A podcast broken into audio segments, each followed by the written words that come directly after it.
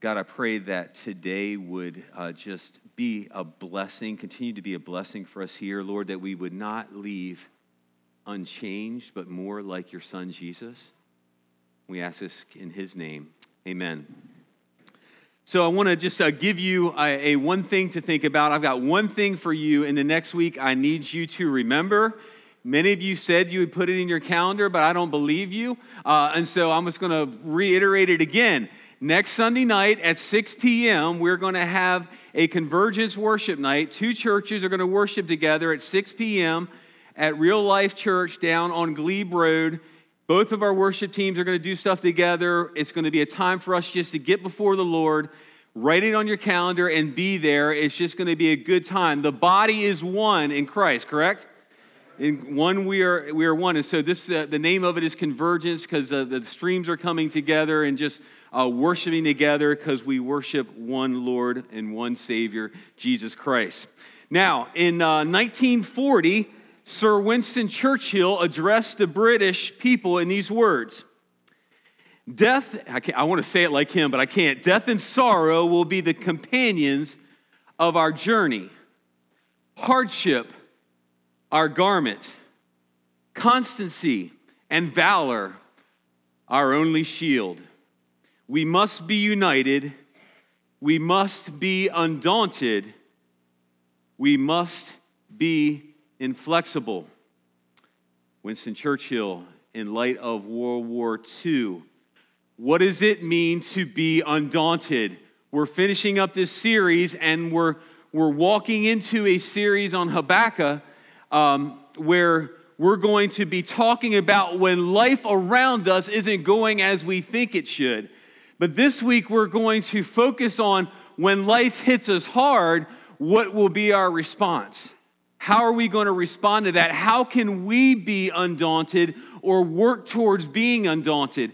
How can you right now be unfazed by things around you? And so I'm not, I don't have a three point sermon. I've got about a 25 point sermon. Uh, and so we're going to go through the scripture together. Turn, please, to Second Chronicles chapter 20. For many, this might be a very familiar piece of scripture, and it's going to help you to look through it and see what it says. But um, we have the story of Jehoshaphat, and as you're turning there and getting into scripture, Jehoshaphat was known as be one of the better kings, but he wasn't a, a person, much like all of us, who did everything right. So in this part of scripture, he's coming off of having uh, married into the family of Ahab and Jezebel uh, uh, just wonderful people. And he also fought in a war and wore the traditional garments with King Ahab. And many think that Ahab was putting him out to be killed during the war, but God protected him. And so uh, this is a story just about Jehoshaphat.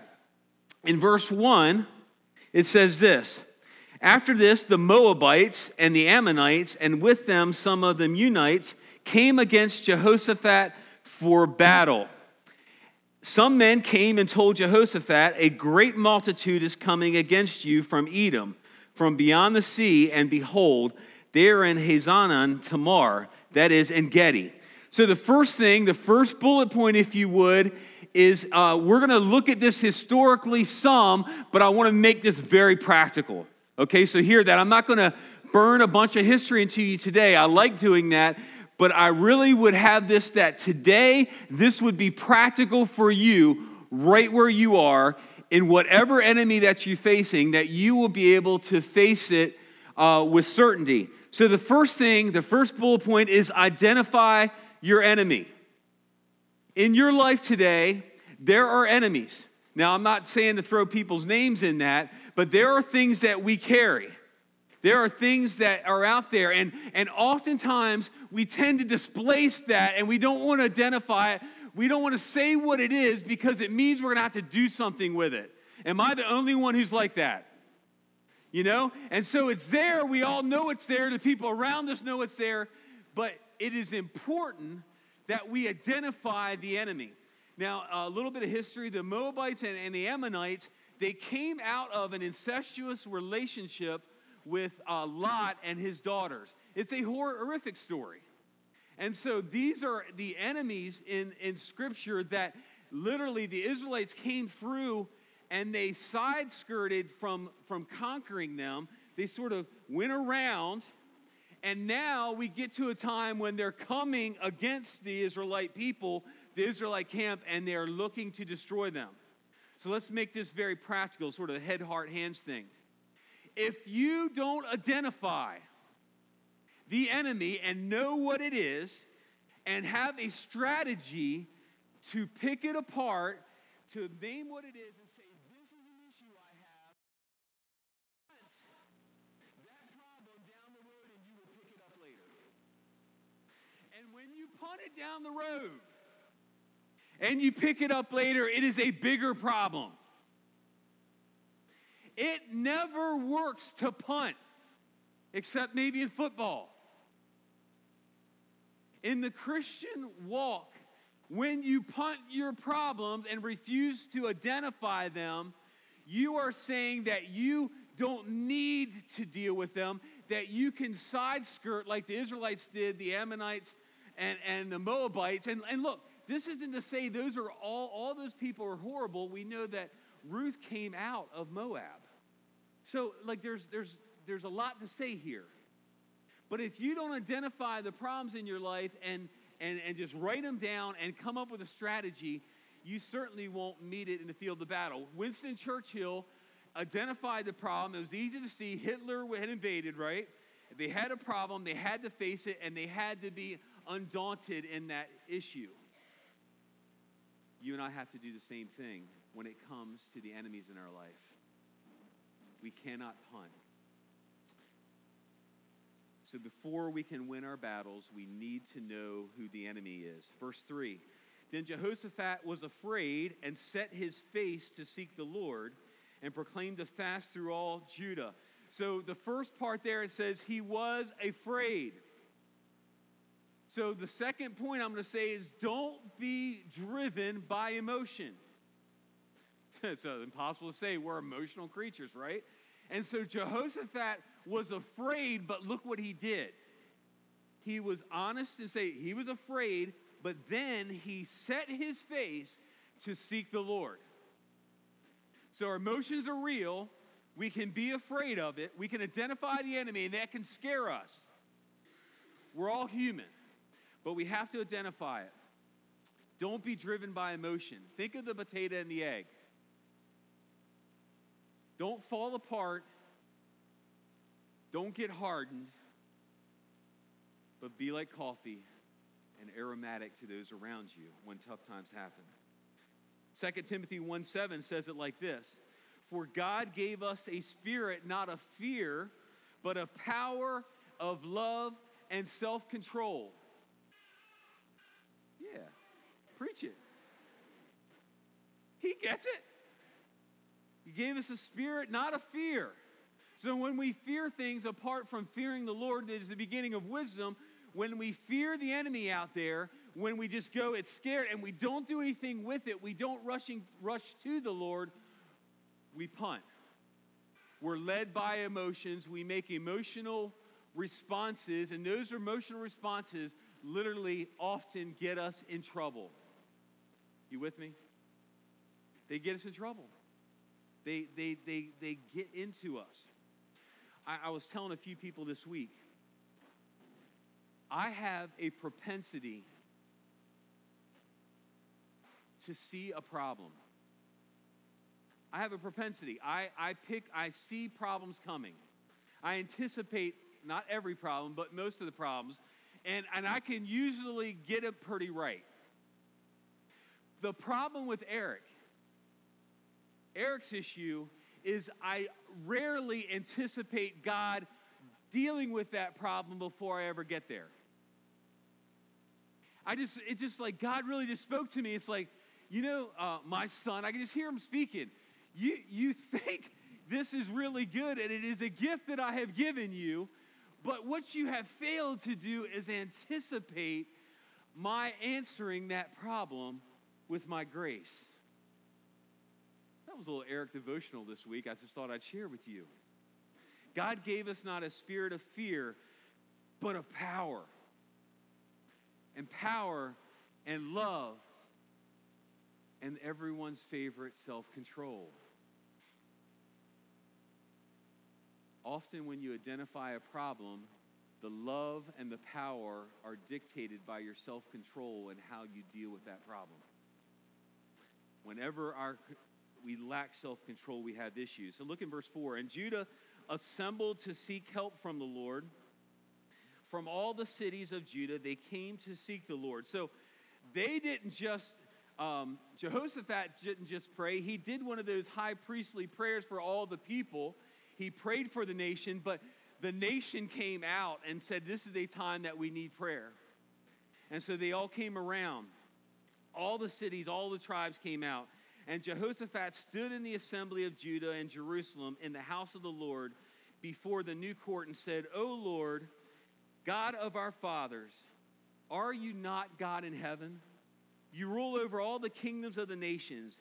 In your hand are power and might, so that none is able to withstand you. So, what's the principle here? Remember past victories. Remember past victories. When the enemy, you identify the enemy, and they had the Ammonites coming up, they had the Moabites coming up, they had the people of the mount coming up on them. They were outnumbered, it was bigger than they could handle. They saw it, they identified the problem, they were fearful, and they went to the Lord, and then they remembered. Man, Lord, this is this is not too much for you.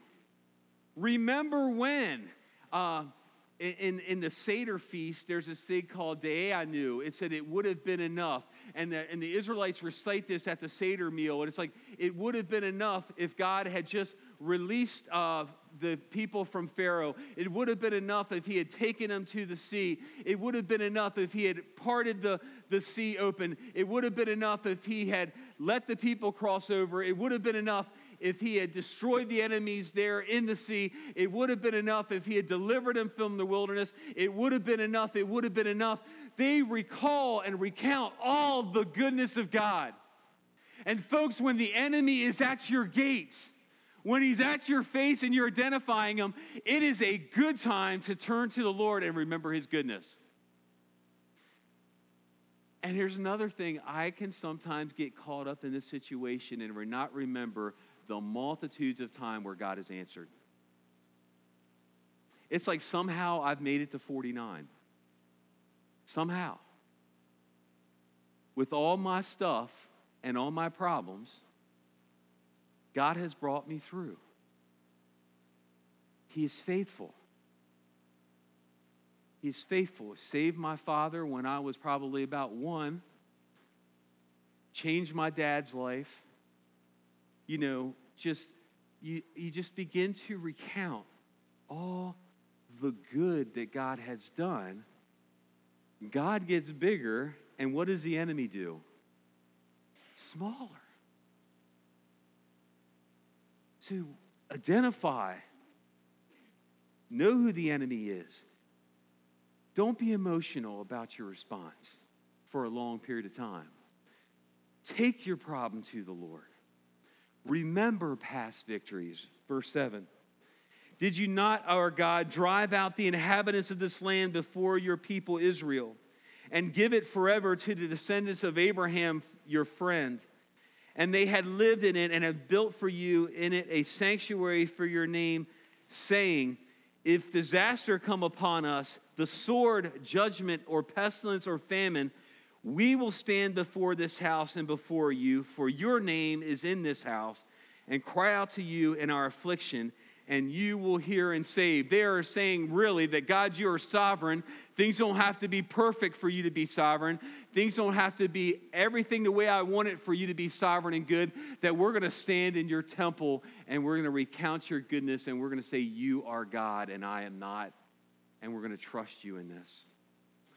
Verse 10 says, And now behold, the men of Ammon and Moab and Mount Seir, whom you would not let Israel invade when they came from the land of Egypt, and whom they avoided and did not destroy, behold, they reward us by coming to drive out of your possession, which you have given us to inherit. Verse twelve. 12 O our God? Will you not execute judgment on them? For we are powerless against this great horde that is coming against us. We do not know what to do, but our eyes upon you. Admit you need help. You see the enemy, you identify the problem, right? You know it's there. You don't get over emotional in your response to it. You run to the Lord. You seek help. You admit you have a problem. You, admit, you say, I cannot do it alone.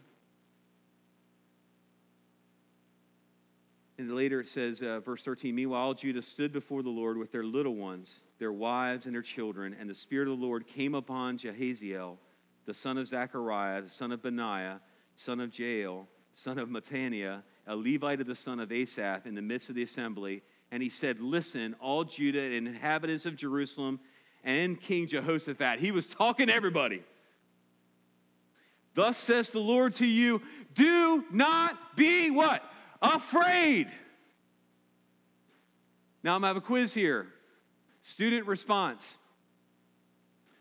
How many times is be not afraid said in the Bible? I know someone here knows. Boom! What does that correlate to? 365 times. Be not afraid. What was Jehoshaphat? He was afraid. What do we get? Afraid. We're human, right? Be not afraid, and do not be dismayed at this great horde for the battle is not yours, but it's God's. In essence, you need God's help. You cannot do it alone. You have to identify it. You cannot be Lone Ranger Christian. You can't do all this stuff. You need God's help. And at the same time, he says, Do not be afraid. John 15, 5 says, I am the vine, you are the branches. Whoever abides in me and I in him, he he it is that bears much fruit, for apart from me, you can do nothing. So let's just, I'm going to stop for a second here and I'm just going to propose something. Let's say I have an issue with telling the truth. Okay? So let's just say it real. I'm going to say I'm a liar. I want you to counsel me thus far on what you've heard on what I should do. Step one. What should Eric do if he has a lying problem? Eh, would you? Don't punt. All right. Acknowledge it. Yeah. I need to say it, right? I am a liar.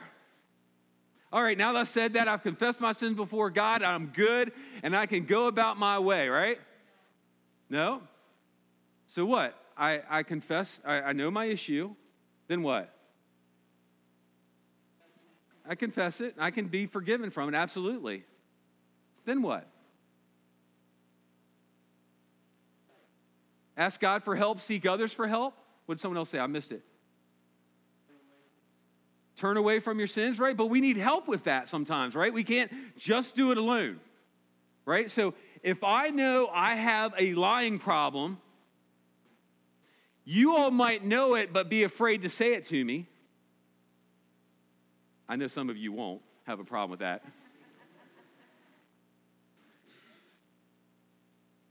Ask God for help, right? Accountability. Uh, and, then, and then what do we see um, that the, the, the people did? They fasted and they prayed together, right? Yeah. God, you brought me through this. You brought me through this. You brought me through this, and you name your game right now.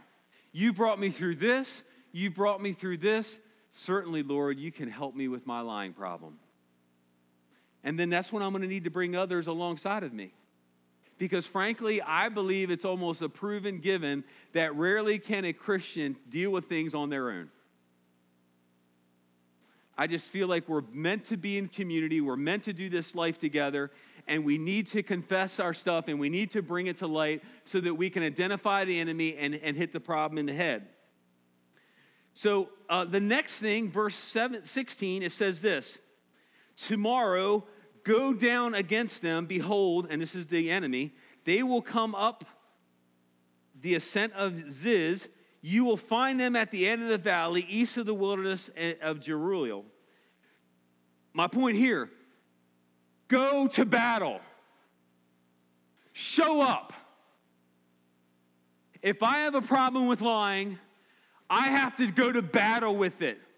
I have to put on the armor of God. I've got to show up to battle, right? I've got to be ready. It's not like Jehoshaphat said, Hey, look, God gave me this word, and He's going to take care of the problem. We can huddle in our huts and just hide and wait because He's going to take care of it.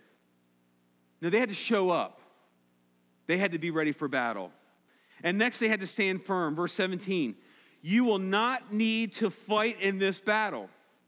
Stand firm, hold your position, and see the salvation of the Lord on your behalf, O Judah and Jerusalem. Do not be afraid, and we hear this again, right? Do not be dismayed. Tomorrow go out against them, and the Lord will be with you. You have to show up. You have to be ready to do battle. It doesn't mean this, uh, uh, this sort of lame um, I'm just going to be there, God, and you're just going to have to do this, that uh, God is everything and I am nothing. He is sovereign, so He's going to take care of everything. I mean, we can all fall into those traps. We have to come ready to do business. And I love Romans when it says, the kindness of the Lord brings us to repentance. So if you have an issue with lying or you, you name your issue, it is not so that you will feel less than and defeated. It's so that God can show himself great in delivering you and you don't have to pun anymore. And people around you don't have to, to pay for your punning things down the road. And it's just not going on and on and on and becoming a hard boiled egg or a potato that's falling apart. We become more like Jesus Christ. This is what this story is showing the deliverance of God's people. And I believe individually it's showing us that we can have deliverance in Jesus if we follow just sort of a battle plan. The battle plan of sitting and waiting for it to get better does not work. Someone like to stand how they just waited for 20 years for something to happen and did nothing to it? I mean, there are very few instances where that happens. But we have to face the issue. The next part is the most beautiful part of this, in my opinion, and the most counterintuitive part to me as a person. The first time I read this, I did not get it. Or at least the first time I read this deep. So I'm sort of a military guy, right? And y'all watch those Civil War movies and reenactments? Who wants to volunteer for the drummer and the flag bearer in one of those joints? Uh uh-uh. uh that, that, that, you know, you're going to die, especially Civil War style, because all they did was face each other at X amount of yards and. But listen in God's economy. And I know many of you have heard this. I'm not claiming to find anything new here. But hear this part if you didn't hear most everything else. Verse 18. Then Jehoshaphat bowed his head with his face to the ground, and all Judah and the inhabitants of Jerusalem fell down before the Lord, worshiping the Lord. And the Levites of the Kohathite and the Korahites stood up to praise the Lord, the God of Israel, with a very loud voice. And they rose early in the morning and went out in the wilderness of Tekoa. And when they went out, Jehoshaphat stood and said, Hear me, Judah and inhabitants of Jerusalem. Believe in the Lord your God, and you will be established. Believe his prophets, and you will succeed. And when he had taken counsel with the people, he appointed those who were to sing to the Lord and praise him in holy attire as they went before the army and said, Give thanks to the Lord, for his steadfast Lord love endures forever. And when they began to sing and praise, the Lord set an ambush against the men of Ammon, Moab, and Mount Seir, who had come against Jerusalem, so that they were routed.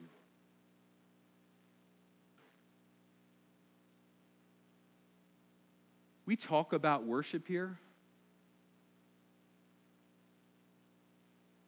I'm, I just asked you all to come to a worship night. And for some, I think on a mental head level, goes, oh, that's a nice thing to do. Maybe, you know, if there's not something else, the weather's not too nice, or if it's not this, or if it's not that, or if it's not that, maybe I'll go. But just imagine the biggest army threatening us is encamped around us, and God says the prescribed method is to lead with worship.